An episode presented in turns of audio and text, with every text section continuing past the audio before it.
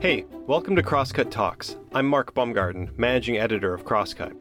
And this week I've been thinking about political influence. In particular, how elected leaders attempt to do big things in tough situations against unlikely odds. There's a lot out there right now suggesting that our government just isn't working, at least not for all of us. America's three headed mega crisis of a pandemic, the economic fallout, and abuses of power by police have all highlighted the aspects of our society that breed huge disparities and leave a large swath of Americans at a distinct disadvantage. In a representative democracy like the United States, we expect our lawmakers to act to fix the problems we face, to give all Americans a path toward life, liberty, and the pursuit of happiness. But in a moment like this, the difference between action and inaction can be the difference between life and mass death. Legislating is not an easy job. Knowing what to do is half the battle, and it can be confusing and difficult to weigh the dangers of a pandemic against the health impacts of an economic recession, or the desire for public safety and the need for civil rights. But the other half of the battle, getting the job done, has become just as tough. This week I spoke with U.S. Senator Patty Murray about legislating in a time of deep crisis and hyperpartisanship. We talked about her attempts to shore up the nation's schools during the pandemic and to assure the delivery of a vaccine to all Americans, and the obstacles she faces. Turns out it's complicated. Then later, I check in with David Kroman about the battle at Seattle City Hall over the future of the city's police force and a reimagining of public safety. Okay, on with the show.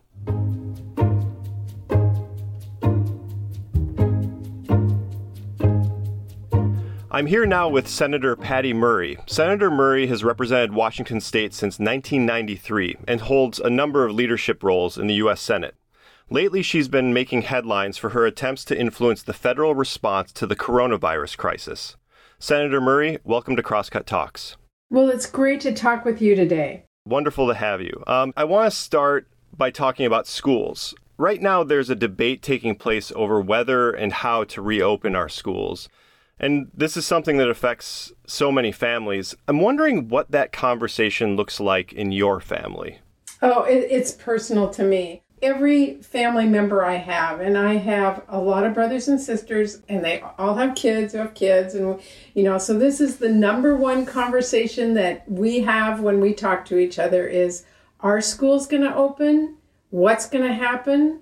What's it going to look like? How am I going to be if they're my kids are home? How am I going to teach them and do my job at the same time again? It's this is impossible. What's happening? There isn't any parent I know who isn't saying what's going to happen to my kids in the fall. So, nationally, we're seeing a sharp rise in coronavirus cases, and now deaths are beginning to increase as well. Uh, but not every state is the same, and, and Washington state is kind of a median state, right? We're not the worst case scenario, but we're not the best. And I know that you've been in conversation with epidemiologists, doctors, other experts. Do you think that this state is on course to resume schooling safely? Boy, I think that is something that every one of us have to listen to local public health experts. We need to track what is happening with coronavirus. And most importantly, the schools that have to make this decision about what they're going to do need to know that they have the capability to do it safely. Do they have the PPE for their teachers, for their staff? Do they have the ability to separate kids? Do they have the ability to make the kinds of decisions that they have to make with staff? Some of them who are elderly or medically compromised that could be in worse shape if they were to get the virus. And they have kids who are medically compromised. It's a very difficult and challenging decision, and one that all of us should be asking not get your school kids back in school, as I hear the president saying, but how do we do it safely? What's the best way to educate our kids while we are in the middle of a pandemic?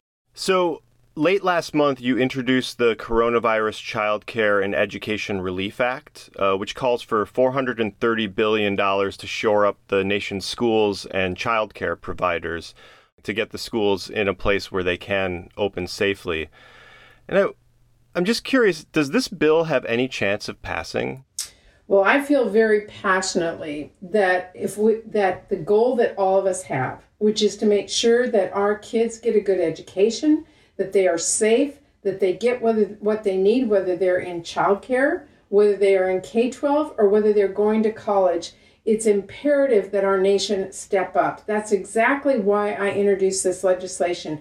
We cannot look at education as we did a year and a half ago. We have to look at it as a public health um, situation that we need to make sure our kids and our faculty and our staff and everyone who's there is safe and healthy so we don't spread the virus and so we don't continue to have to deal uh, personally with it or economically with it. So we have to do this right, and it is not free, cheap, easy to do it. We need to make sure we've got the resources for personal protection equipment, for testing, for the capability to make sure that kids are spaced in a way they've never had to be before, that we make sure that we protect our faculty, our staff members, the custodians, that we are sanitizing. And in order to do that, we need to step up as a nation to make sure we don't lose our kids and our education and the future of this country at the same time as we're dealing with this pandemic. It is a federal responsibility. I'm going to fight for it.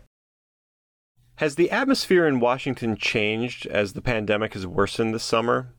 We're seeing some Republicans embrace some public health recommendations that they didn't in the past. Is that translating to more cooperation while legislating? That's that's hard to, to say. I, I am one who believes when there is a common cause, we can all work past our political differences and find a way to move things forward. Certainly, a pandemic of this size that has just impacted every corner of our country and literally almost every community is one that should bring us together. I've been in the Senate a long time. I have seen that happen when it comes to um, 9-11 i've seen it happen when our economy collapsed. I've seen it at other really grave moments in our history and this one i think is unparalleled in terms of how we need to, to deal with this today. And i'm hoping as more and more of all members uh, of our caucus begin to see this in reality in their own homes, uh, in their own states, in their own communities, in their own schools, in their own businesses, um, that they recognize that we all need to step up to this. Does it mean I'm going to get everything I'm putting on the table? Of course not. You never do. But does it mean we can move the ball forward and have a shared conversation and find some common ground to move it forward? I really hope so. And I will tell you that the next three weeks will show us whether that can happen or not.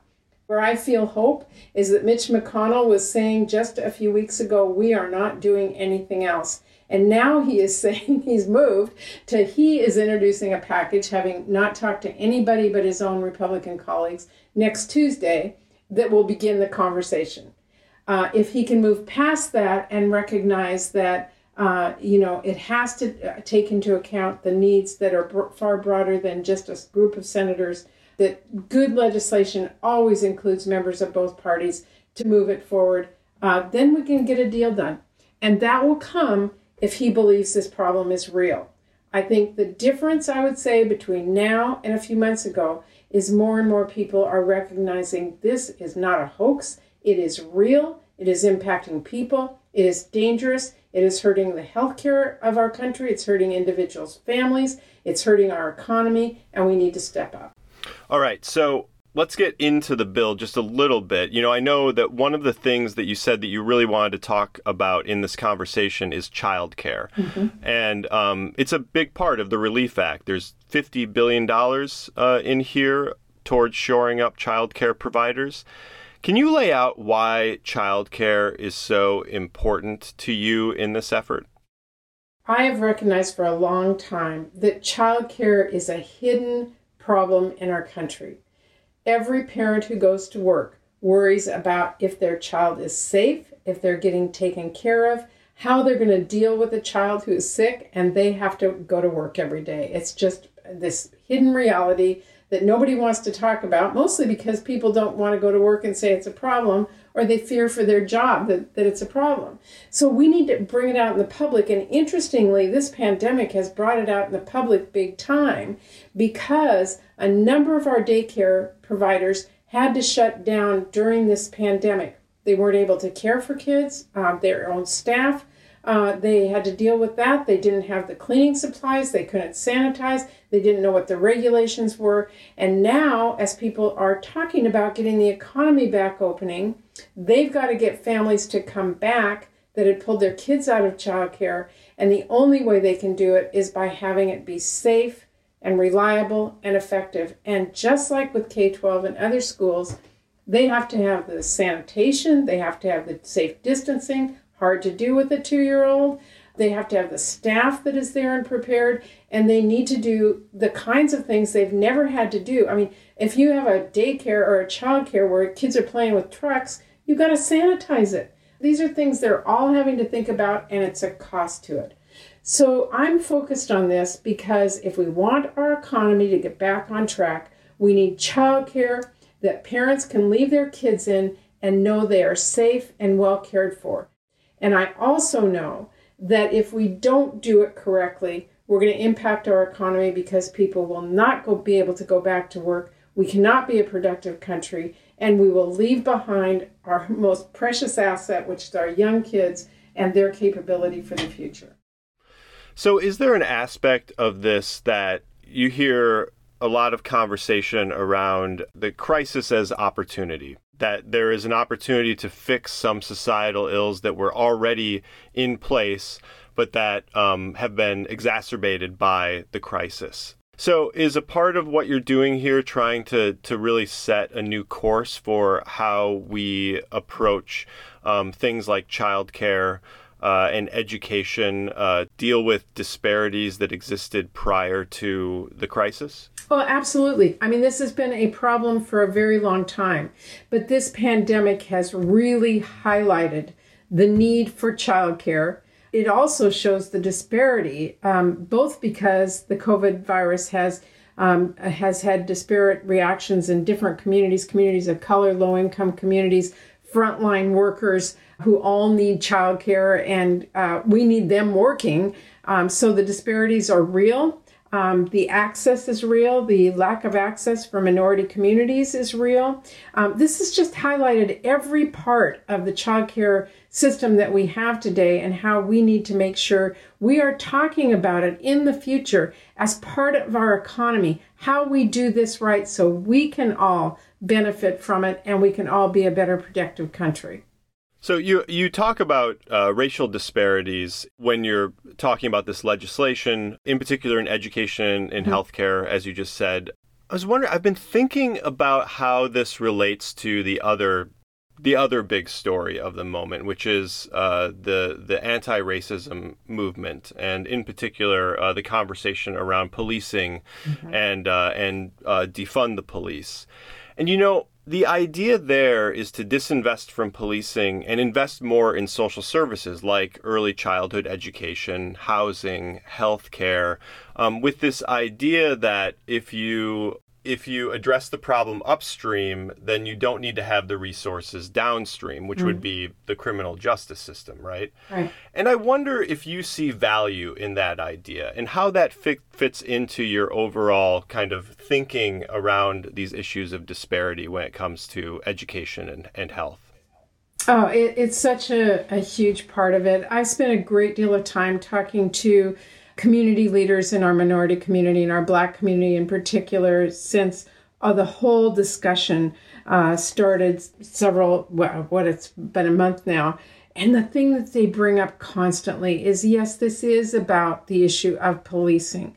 But what we need to talk about is systemic racism across all of what we do in this country.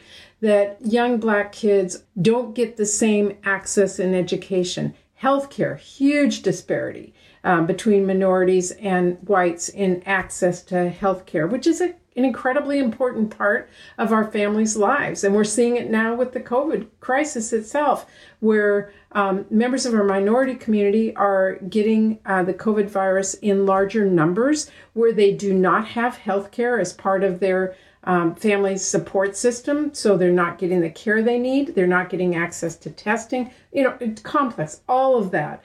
Um, so yes, the the conversations run run together um, right now in terms of uh, what we need to do to make sure we are dealing with systemic racism in our country so that we come out of this in a better place. And yes, that will make a difference in terms of policing and cost of policing in the future. There is no doubt about it. So, you know, in Seattle here, we have a city council who is um, uh, really pushing forward with the idea of, of drawing down the amount um, spent on policing, investing it in these um, social services that you're talking about. And, you know, I know that you have something to say about how the Democratic Party approaches its um, its Senate races this fall. And I, I, wonder, do you feel like there's opportunity in, in talking about defund the police and really defining it um, and that it's not simply about defunding the police? Or do you think that defund the police is really something that um, that the party should should stay away from? It's pretty clear that while we all want police there to handle crimes, if our house is being robbed, we want somebody to respond, uh, obviously. But oftentimes, police are pulled into situations that they don't need to be involved in. Uh, it may be a mental health professional, it may be a social worker. We need to make sure that families have the support systems in place um, so that they can deal with what we need to today. Everybody wants a job, everybody wants health care, everybody wants their kids in a good school. And if we do that across the board for all races, we will be better off in the future it's not just to fund the police, we don't want police. It is really about what we should be doing structurally in our country to assure that people are getting the support they need from the right people so that we don't end up in the situations that we have seen. So you've been openly at odds with the Trump administration. You just spoke about it uh, uh, a few minutes ago. And last month, you, uh, along with Minority Leader Schumer, wrote a letter to the Department of Health and Human Services accusing the agency of holding on to $8 billion of the money that was allocated for testing and contact tracing. And the HHS responded by saying it w- wasn't given direction and how to spend this money. But I wonder what has happened since then. Is the money being spent now? Was that letter successful? well, the letter was successful in helping everyone understand that one of the reasons that we have not um, been able to meet our goals in testing is that this administration doesn't have a plan to do it effectively and is not spending correctly the money that they were given because they they um, were not meeting the needs that we have. You know, this goes way back for me. Um, back in February, early February, when no one in Washington, D.C. was recognizing what was coming at them, I was yelling about the fact that I had people here in Washington State where we saw many of the first cases who were telling me personally, I think I'm really sick. I can't get a test. I've called my doctor, I've called the public health people. No one has them.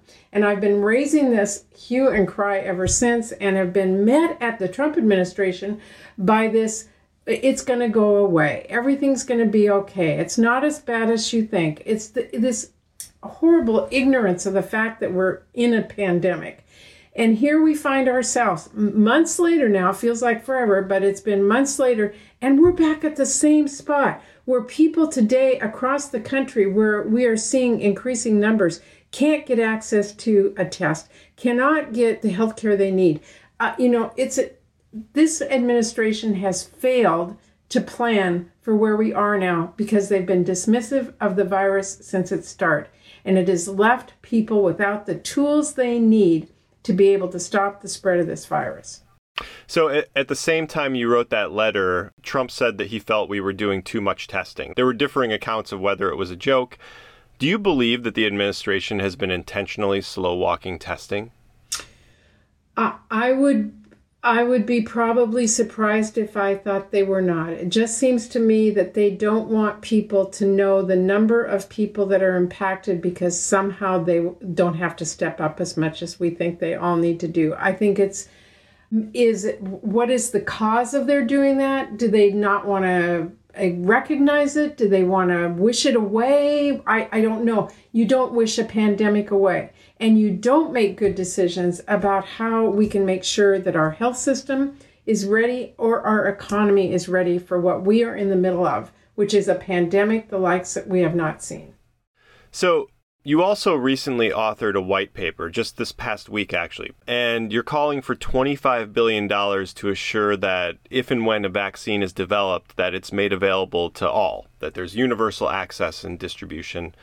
Um, and I, and I want to read just a passage from the introduction. It says, Unfortunately, the U.S. response to COVID 19 so far has been plagued by the Trump administration's track record of missteps and prioritization of politics over public health. When you're developing a strategy for introducing an idea like this and you're trying to get it enacted, it is clearly from everything that you're telling me, this is a national emergency. We need to be uh, on top of this. We need to be spending this money to make sure that um, that we have all of this access.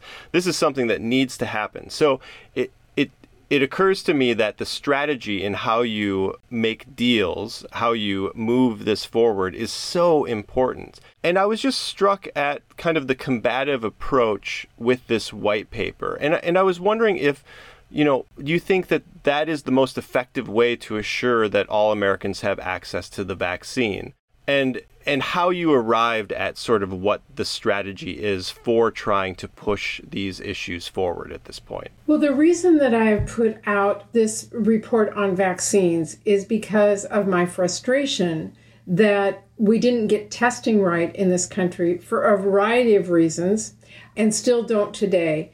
And testing is important, it is a tool to tell you in your community what decisions you need to make schools reopening, businesses reopening, what your healthcare system needs to be ready to be prepared. But we all know that this virus most likely will not go away until we have a vaccine that is readily available. So, my goal here is to make sure that we don't make the same mistakes. And I recognize that because this administration never put out a plan on testing or took it seriously, that it has to come from us. And I took it on and wrote a plan and said, here's what I believe we need to do to make sure we not just have a vaccine, but that it is readily available, that it is effective, that it is safe, and that it is available widely to all communities so we don't run into the same problems that we have today. In putting that out, I now have a number of people who are raising that up and saying, here is what we need to do. And I recognize it has to come from the administration. It has to be funded by Congress. But boy, we've got to be thinking about it now. We can't do it when a vaccine is all of a sudden available in December or a year from now. We need to know. Knowledge is everything. Community needs to know. We need to have transparency. Public needs to know who is going to have access, how will they have access, how will it be paid for? Is it safe? Is it effective? And how are we going to make sure the entire supply chain that is needed to distribute it is in place? That starts now. So, as you said, a vaccine at the earliest would come in December, early 2021.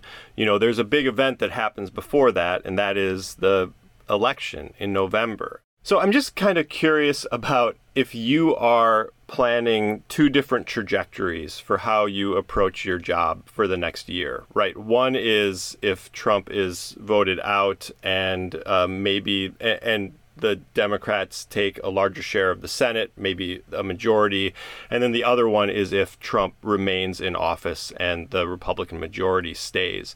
Um, what's at stake here? And, uh, and how do you navigate how you are approaching the, the this unknown future? right now, critically, we need to be doing things in this country for people. We're not going to wait for six months or a year. That includes helping to make sure a vaccine is developed safely and effectively. There's a plan to put it in place. How is it going to be manufactured? How is it going to be distributed? We need to have that in place now. The administration um, has not yet done that transparently or publicly, so I'm laying out what my vision is for that. And then we'll have an election. And by the way, we all should recognize we all want a vaccine like tomorrow, but this is not easy to do. Um, we do not know how effective it is. We do not know how available it'll be. Uh, and we don't know um, whether it's when they first do testing, can pregnant women take it? Can people with comorbidity, um, healthcare issues take it? Can young children take it? Those are all questions that take a great deal of time. So no one should expect that everyone's going to be able to vac- be vaccinated shortly after this election. That is unrealistic. So we have to think longer term about being prepared for this pandemic and how we make sure that a vaccine is put in place as quickly, efficiently, and effectively as we can. So that includes planning now, it includes thinking about next year. I hope that my plan is then available for a Biden administration to start to put in place immediately. And I'm hoping they're thinking about that now. Okay, I've, I've got one last question for you, Senator. Um, and it's really just about how many Americans feel frustrated and fatigued and believe that the government has squandered their sacrifice of the last few months. I mean, you know, I hear this in my own life. I see it, um, see it around me. Do you expect that they'll listen to the government if there is a large wave of cases this fall and winter and widespread shutdowns are recommended again? Has the federal government lost the trust of the American people, you think? Well, I have that argument in my own head. I am worried that because things have been so challenging and difficult and political, um, are we losing trust of who we need to have trust in when a major issue like this affects all of us? And it's very worrisome. And I worry that there are some people who are using this pandemic and other things to try and drive that mistrust, to have people not trust government for political reasons you know, I I really hope that all of us can recognize, and the pandemic is a way of showing us that individually in a country, each one of us have to take measures to make sure um, that our families are okay. But we also need a larger presence collectively that we trust, whether it's information about vaccines or testing or numbers of COVID cases or whether a pandemic is real because without that trust, it's very hard to manage something like we are managing right now. How do we rebuild that? Man, it's it's hard. I try to do my part every day to speak honestly and truthfully, to do my job, to talk to as many community leaders, families, people at every level to understand what they are hearing and what they believe so that I can use the words that I have, to use the policies that I have, to use my ability as a senator to be able to reflect their words and to fight for them. And I'm hoping that all as a country we will recognize that and come together. It's an important goal. Well, Senator Murray, thank you so much for giving me a little bit of time today. I really appreciate you coming on the show. All right. Thank you all. Stay healthy and well.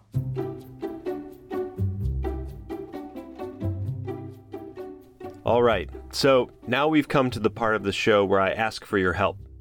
All of the journalism created by the Crosscut Newsroom, including this podcast, is free, but it does have very real costs. As a nonprofit news source, we count on support from our readers, viewers, and listeners like you to continue producing the stories and conversations that keep you informed and engaged with your community. If this work is valuable to you and you would like to support our journalism, go to crosscut.com/donate. Okay, back to the show. Welcome back. I've got David Kroman here now. David has been tracking the city's efforts to rethink policing, and earlier this week he reported on a plan put forth by the mayor to move duties from the police department to other agencies. So, David, can you tell us exactly what the mayor is proposing? So, she's proposing what essentially amounts to a kind of shuffling around. Um, so, moving the 911 dispatch system out of the out of the oversight of the Seattle Police Department, um, moving the Office of Police Accountability, which is basically internal affairs. So, um, you know, uh, looks at complaints against officers and recommends discipline, moving that out of the Seattle Police Department, and moving parking enforcement into the Transportation Department. Okay, and then what is the mayor saying is the catalyst for these cuts or or these re- reallocations? I guess. You know, I mean, it, it's sort of an easy way in some ways to make what amounts to essentially a fifty-six million dollar cut to the Seattle Police Department. So, it, which is, and you know, that combined with the twenty million dollars she had already proposed, Um, that amounts to roughly a 20% cut to the Seattle Police Department budget. So on paper, you're sort of, you know, getting a little bit closer to what protesters and activists have demanded. You, you know, it's it, what those cuts, quote unquote cuts, actually mean is sort of up for debate because it's not like these functions are going to go away. And in fact, the 911 dispatch system was already mostly civilian anyway.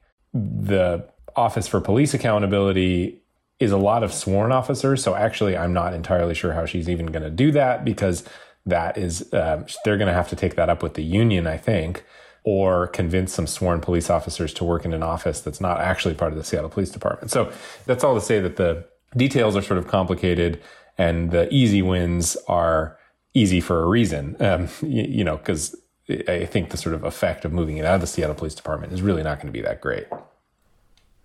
So it confuses me a little bit because I just wonder has Mayor Durkan stated a reason beyond the optics of cutting $56 million from the department for why you would move these particular uh, functions into other departments or not, agencies? Not explicitly. Um, you know, th- there are probably good reasons to look at these systems. The 911 dispatch mm. system has actually been under scrutiny for a while. The city has spent a lot of money on audits that don't end up seeing much publicity that have basically concluded it would be worth looking at reorganizing the system. You know, additionally, there's a lot of questions about um, whether or not an accountability office for police officers should live in the Seattle Police Department. But those questions, the fact that those were questions that existed before this, are kind of separate from this larger debate around defunding the police. I think mm-hmm. people have been calling for reexaminations of those departments for a while now and would continue to call for reexamining those those departments. But that in its own way is that sort of disconnected from the debate that we're having right now. So I think we need to kind of see how this progresses and see how this debate plays out a little bit more and kind of get more details around if the mayor is proposing sort of dramatic changes to how these fun- these offices function as they're being moved out of the police department or whether or not it is in fact what you said just sort of a um, easy way to on paper look like you were making big cuts to the Seattle Police Department. Right. Um, so this is not happening in a vacuum, of course. We have a city council where a number of council members have voiced support for making even deeper cuts. Uh, what do we know about their plans? Not very much. So what we know and what has gotten headlines is that a quote veto proof majority, so seven out of nine of the city council members, have expressed some support for cutting 50% of the Seattle Police Department's budget. But I, I, think there's a lot of nuance in that that's probably being missed. You know, you take Councilmember Kshama Sawant, who is consistently the you know most left leaning council member among all nine. You know, when she says cut 50%, she means it literally. She means um, mm-hmm. cut $85 million right now, which is 50% of the police department's budget for the rest of the year, and cut $200 million next year. And, you know, there's not a lot of nuance to that answer. That's what she believes. But when you look right. at someone like Councilmember Andrew Lewis, who has said he supports the goal of working toward cutting 50% of the Seattle Police Department, that's actually a very different answer. Supporting the goal of working towards that doesn't mean something short of 50% is necessarily a failure, it doesn't really put a timeline on it, and sort of leaves room for more, more nuance. So we know that there is there are these headlines out there which suggest that the city council is ready tomorrow to cut 50% of the police department. But we don't actually know if that's true or not because they haven't really offered any proposals or any timelines for themselves. So it's a good headline in the sense that the, the Minneapolis uh, is going to tear down their police department was a good headline. Um, but also, like Minneapolis, we haven't really seen the details of how that's going to be achieved or what inevitable nuances are going to emerge from that. I guess it depends on what your uh, definition of a good headline is. right. I mean, it got a, you know, we, but when, when it, when it became clear and by become, became clear when council members started tweeting their support, that there was some momentum towards cutting 50% of the police department. You know, we saw national figures. Shaun King tweeted about it and said, you know, right. breaking in all caps. Um, as and you know, I've since that has happened, I've had conversations with people who don't sort of normally pay attention to these things, who are under the impression now that the city council has already voted to cut 50% of the police department, which is really quite a distance from what has actually happened. So, you know, voicing your sort of vague support for an idea is a long way from actually doing that thing. And, you know, I, I, right. I keep saying this, but, you know, going back to what I was saying before about how I don't necessarily believe that the entire council is ready to cut 50% of the Seattle Police Department's budget tomorrow. Um, suddenly that quote veto proof majority gets a little weaker and gets a little hazier around the ed- edges. So if you, you know, if if it goes down to f- only five out of out of nine of the council members want to cut 50% tomorrow, then that is not a veto proof majority. And I think that's a right. realistic possibility that, and I think we've already seen that. Some members of the council kind of um, pushing back on what the mayor said, saying, no, no, no, you're implying that we don't have some plan and we're not going to do this carefully. In fact, we are going to do this carefully. And so I think already we've seen some sort of attempt at nuancing that message. I, I think we'll probably continue to move that direction because um, while it looks like it's sort of council v mayor right now, if you sort of if you peel off even a couple of those council members, I, and you hear from them that they want to work a little more closely with the mayor's office, then all of a sudden there's no choice because the mayor mm. can start vetoing things.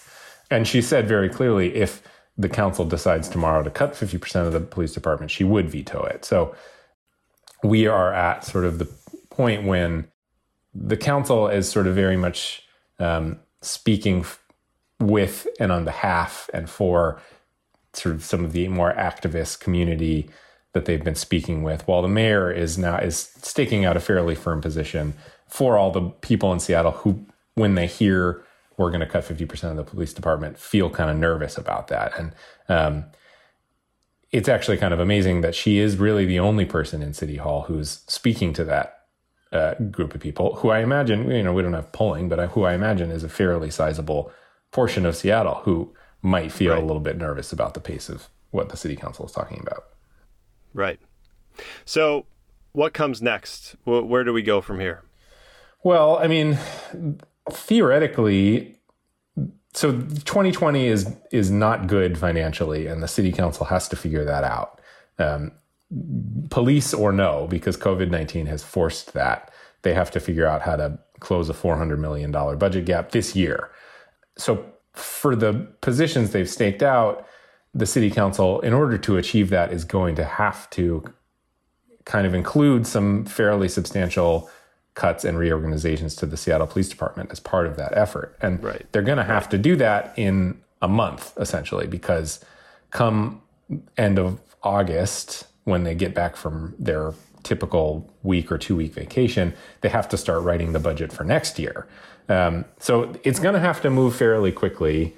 Um, and it's going to be pretty intense, I think, for the next few weeks while they figure that out. Um, we'll have answers about what you know what it means that they want to work towards the goal of cutting 50% in you know pretty quickly here, faster than we're used to for Seattle City Council. Well, when they figure it out, we'll have you back on and you can tell us what it means. Yeah. So, uh, really appreciate you coming on the show, David. Uh, you're doing great work. Thanks for talking to us about it. Nice talking to you.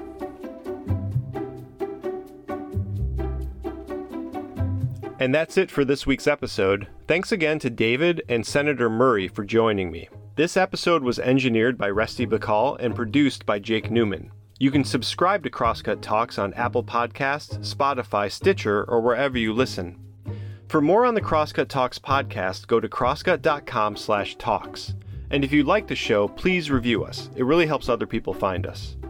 For the latest political, environmental, and culture news from the Pacific Northwest, visit crosscut.com.